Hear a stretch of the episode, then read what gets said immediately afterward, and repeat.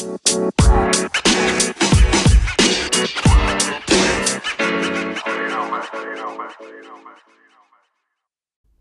to Let the Money Talk podcast by PhillipCapital India, a podcast that provides the latest analysis of the Indian capital market.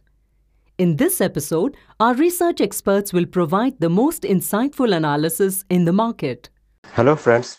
This is Joydeep Sen from PhillipCapital Fixed Income Desk. In today's report called Running Yield, we take a look at various yield curves. There are government security yield curves, there are corporate bond yield curves, and there are spread curves. Spread as in term spreads between different maturities and credit spreads between two securities of same maturity. So what we observe from these uh, yield curves are that firstly, GSEC yields have run ahead. The spread between the repo rate currently 4% and GSEC yields like 10 year are much on the higher side as per historical average. This is not to make for a bull scenario right now as the RBI is yet to formally start rate hikes. What it means is that as and when RBI rate hikes actually start, it will be easy in the sense the market will not react as much. The other observation is that credit spreads for AAA and AA rated bonds, that is, the spread between AAA AA rated corporate bonds and government securities have shrunk. One reason is supply of fresh corporate bonds is lower than earlier, so spreads are lower than earlier.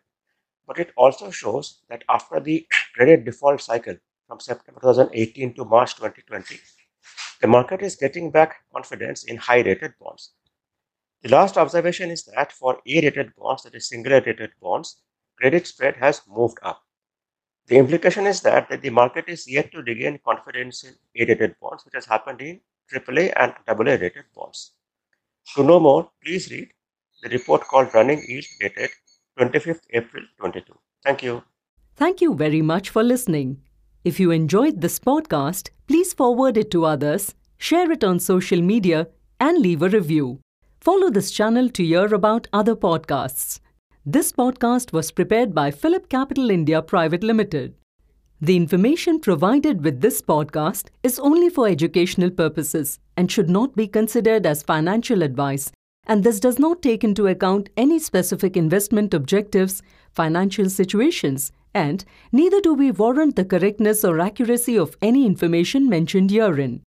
The information and any analysis forecast, projections, expectations, and opinions have been obtained from public sources which PhillipCapital Research believes to be reliable.